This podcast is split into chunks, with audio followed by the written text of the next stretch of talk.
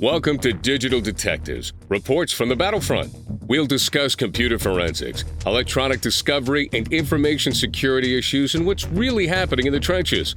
Not theory, but practical information that you can use in your law practice. Right here on the Legal Talk Network.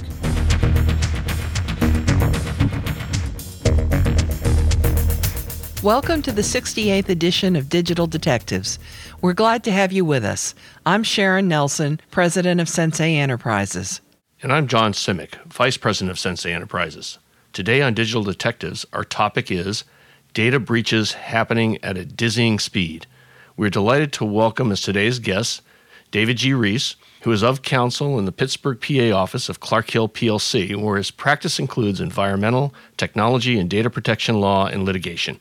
He's a co author of Lockdown Practical Information Security for Lawyers, second edition from the Bar Association in 2016, and Encryption Made Simple for Lawyers from the ABA in 2015, and regularly speaks and writes nationally on cybersecurity topics. As usual, it's great to have you with us, Dave. I'm glad to join you. It's always great to work with both of you. Well, we took this topic, data breaches happening at a dizzying speed, from an article we found uh, because we thought that was uh, such a flamboyant title. But it is true that every year, cybersecurity attorneys and consultants anxiously await the publication of Mandiant's M-Trends and Verizon's data breach investigation report. For those who may not be familiar with those documents, can you explain what they are, Dave? Sure. Uh, they're reports by security service providers, in this case Mandiant and Verizon, on data breaches during the past year. It's the ninth year for Verizon, and I think it's the 12th year for Mandiant. Uh, they collect and analyze information on data breaches and report on the attackers, the targets, the attack vectors, and what the attackers are after. They summarize trends and compare them with past years. So they're great collections of organized information for us to use in advising clients and in speaking and writing on security topics. Uh, and they usually have some great sound bites to use to get people's attention. So, you know, we get waves of information on data breaches, multiple ones a day, and it's almost like drinking from a fire hose. So these reports pull the information together and organize it and look at the trends, so make it a lot easier to work with. Dave, can you tell our listeners a little bit about Mandiant and Verizon themselves, the folks that put these reports together? Sure. They're both leading information security service providers. Uh, Mandiant's a highly respected information consulting firm that provides a variety of security services. It's probably best known for its sophisticated data breach response that it's offered for over 10 years. It was a separate company and now it's owned by FireEye, which is a leading security company. It's best known for its uh, advanced intrusion detection and intrusion protection products. Verizon Enterprises is part of the you know Verizon network of companies. It's also a highly respected service provider, and it also offers a variety of security services. In this situation, it's a leader in sophisticated data breach response services like Mandiant. So the two of them use their uh, experience from providing services in these areas to prepare the reports. So, what sources of information do they use in preparing the reports? Okay, well, they both take a different uh, approach. Mandiant's M Trends is based on investigations that it performs. So it's limited to Mandiant's experience servicing its clients. Verizon's data breach incident report is broad based. Uh, it's prepared by information from Verizon's own experience, but it builds in information from about 65 to 70 other contributors. And the contributors include ones like uh, the U.S. Department of Homeland Security, U.S. CERT, the U.S. Secret Service, the SANS Institute, and then security firms like uh, Cisco, Cylance, and Intel Security, and also the uh, Council on Cybersecurity, which is a, a leading nonprofit. So Verizon reports a composite of information from all of these sources. So, Dave, how do they define what a data breach is? Because I'm sure some folks are sitting there thinking, well, if my password is is compromised versus somebody lifting a database or whatever, so how, how do they come to grips with what is in fact a data breach? All right, well, I mean, it's a challenge for people in security because there are no uniform definitions. And for example, if you look at NIST, the National Institutes of Standards and Technology, in its glossary, it has multiple definitions of security incident pulled from different documents. Mandiant doesn't make a formal distinction in its report. It uses the terms breach and compromise, it seems to be pretty much interchangeably, in describing the incidents that it investigates.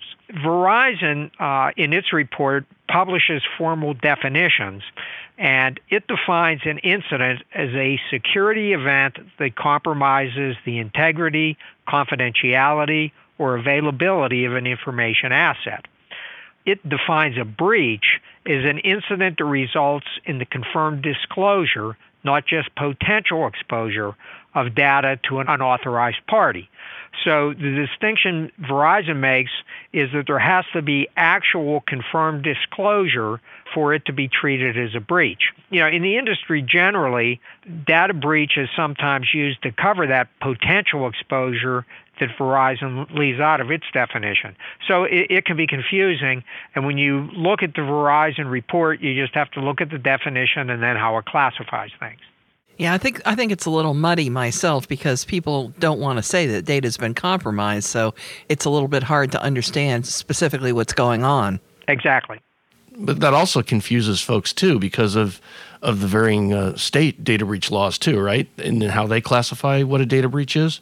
Yes, although the states are more specific about it. For instance, Pennsylvania, where, where I live, it requires unauthorized access and acquisition of covered information. You know, it, it is a more specific definition, and I think it's a fairly typical one.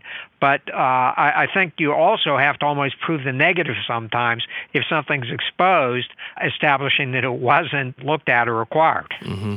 Well, I know that some of our listeners are lawyers and they're going to be wondering do they these reports do they include specific information about law firm data breaches? One does and the other doesn't.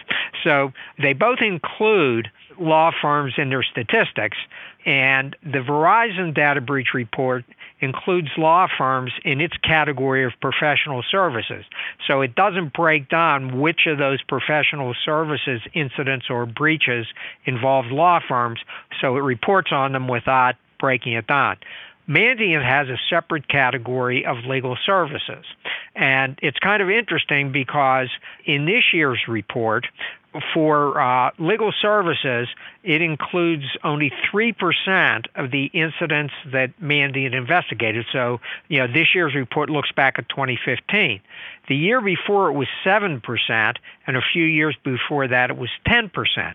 Now, I would be very shocked if there is a downward trend in uh, law firm data breaches. If you look at what, what's been going on in the last few months, uh, that that has to be wrong. I, I think it's just that that Mandiant's experience is that in this particular year, it was dealing with fewer law firms or legal services providers than with others.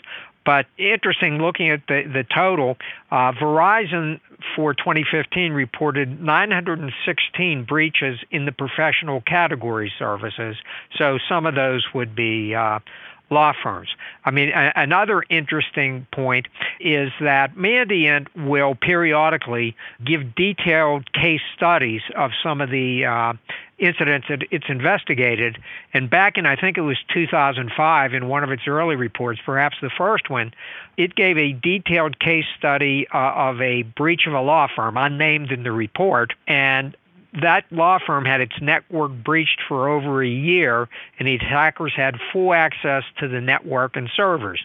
And in what unfortunately is often the case, in that situation, the law firm had no idea was had been breached, and it was notified by law enforcement that they had found their data outside their network.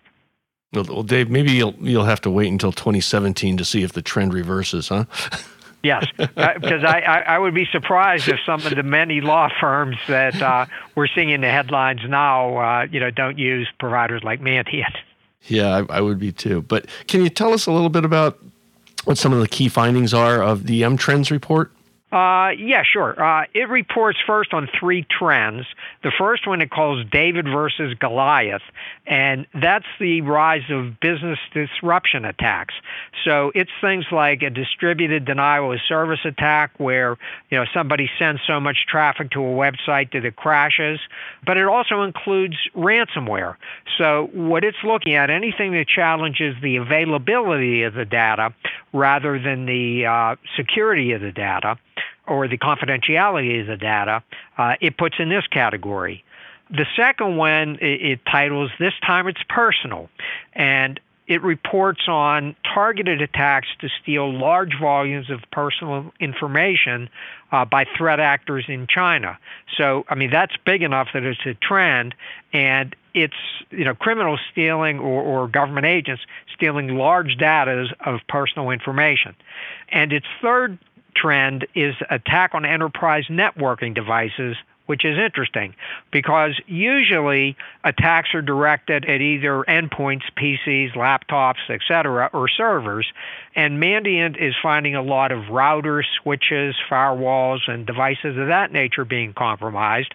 And they point out that, that they're even overlooked often in forensic investigations because if they find obvious malware on the computers or servers, that they stop looking. But uh, Mandiant points out that you've got to keep looking at, at these. Uh, and then it reports on two trends that have turned into constants now because they've been trends for a number of years. And one that we're hearing more and more about from everyone is outside service provider abuse, where you know they're using uh, suppliers or customers or service providers to uh, to break into a network and the other is Windows persistence.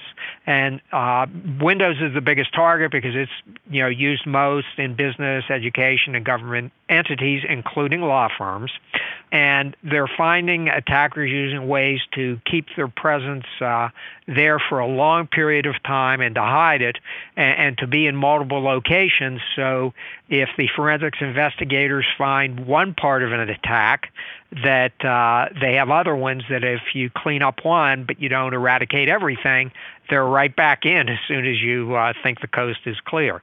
And then they break everything down by industry, like I mentioned before, you know, with legal services being uh, 3% this year. Well, before we move on to our next segment, let's take a quick commercial break. Does your law firm need an investigator for a background check, civil investigation, or other type of investigation? PINow.com is a one of a kind resource for locating investigators anywhere in the U.S. and worldwide. The professionals listed on PI Now understand the legal constraints of an investigation, are up to date on the latest technology, and have extensive experience in many types of investigation, including workers' compensation and surveillance. Find a pre screened private investigator today. Visit www.pinow.com.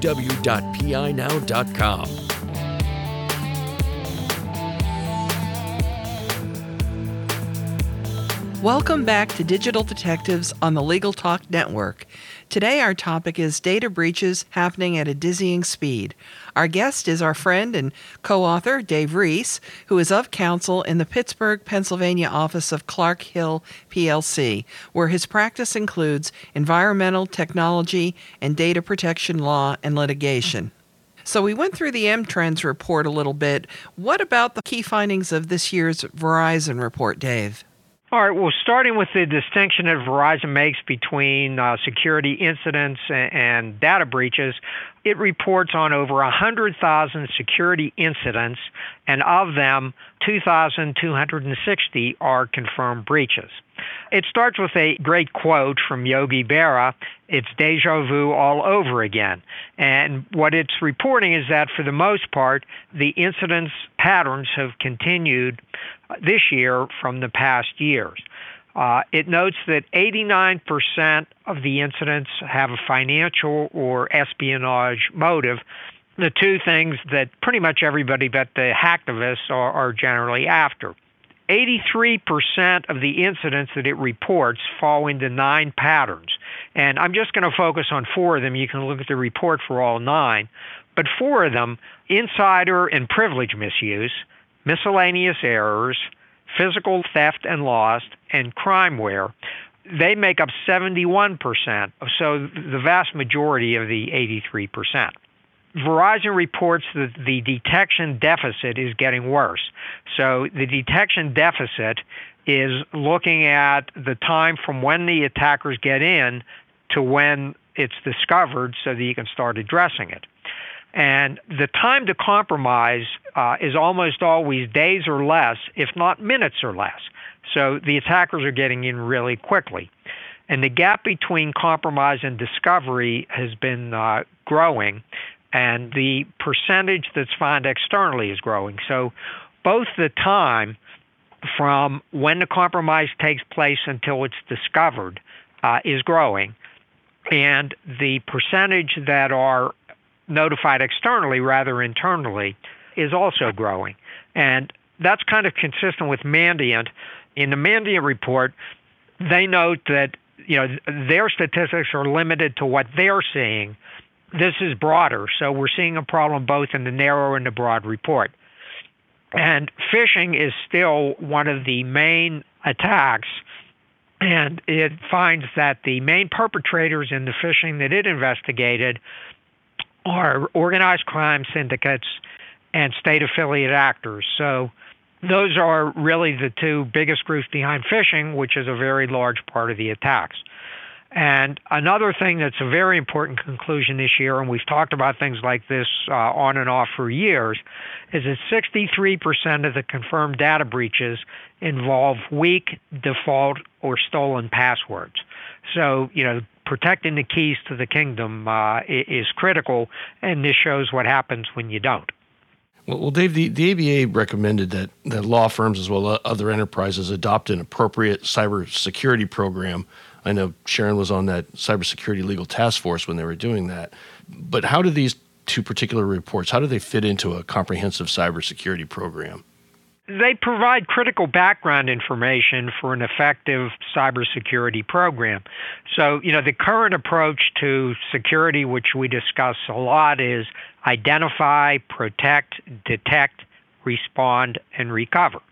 And the first step is to identify the information assets that need to be protected and to conduct a risk assessment to identify the threats.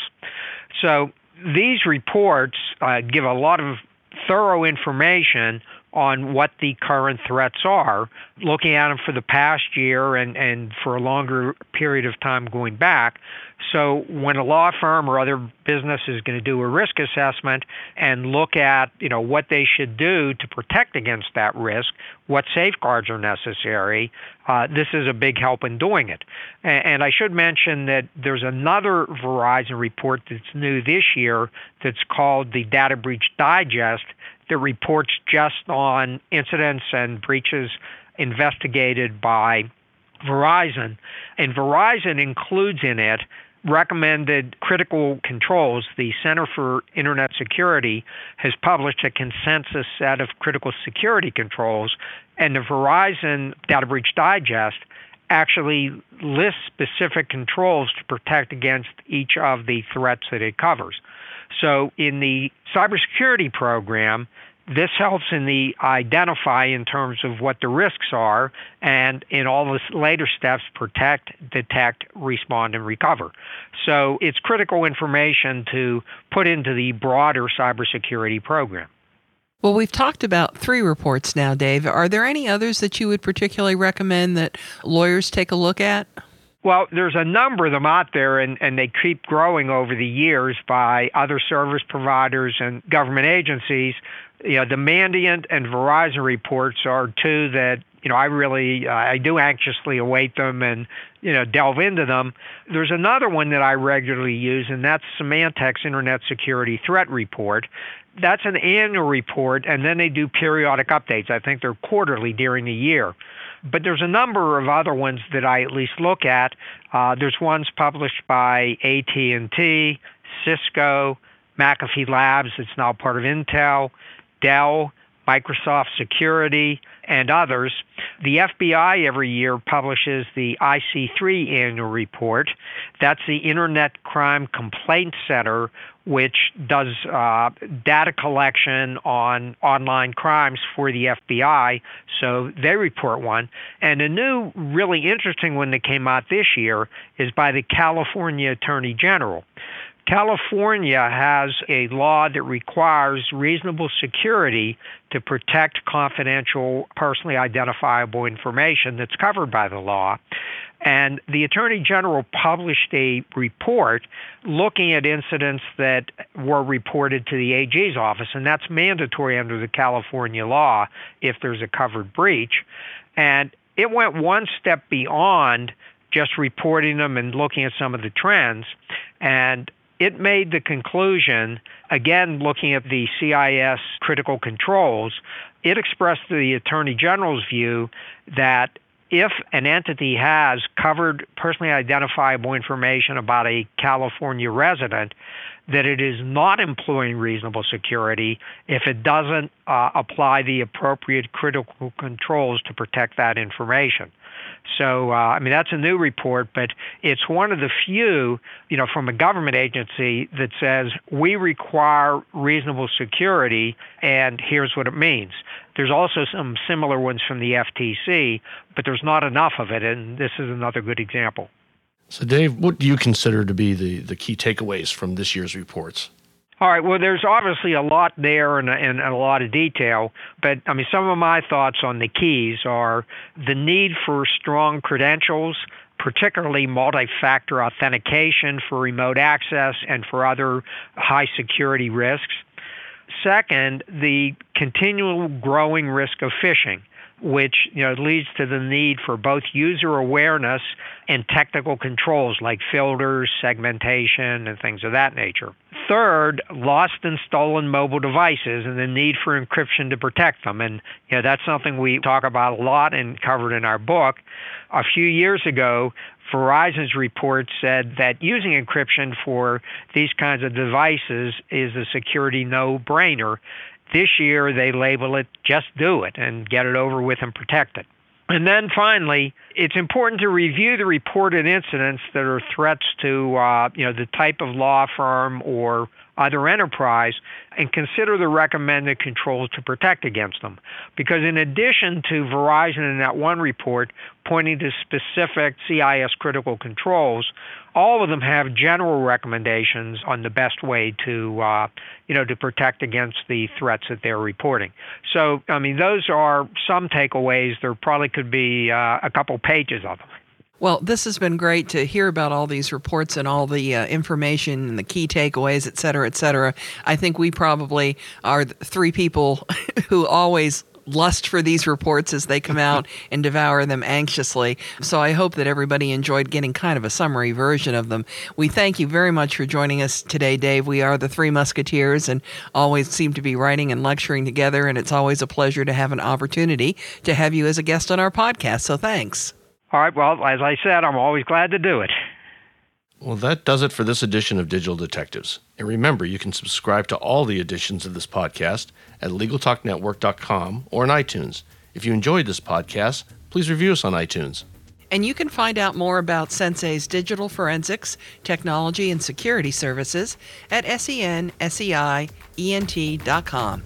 We'll see you next time on Digital Detectives. Thanks for listening to Digital Detectives on the Legal Talk Network. Check out some of our other podcasts on LegalTalkNetwork.com and in iTunes.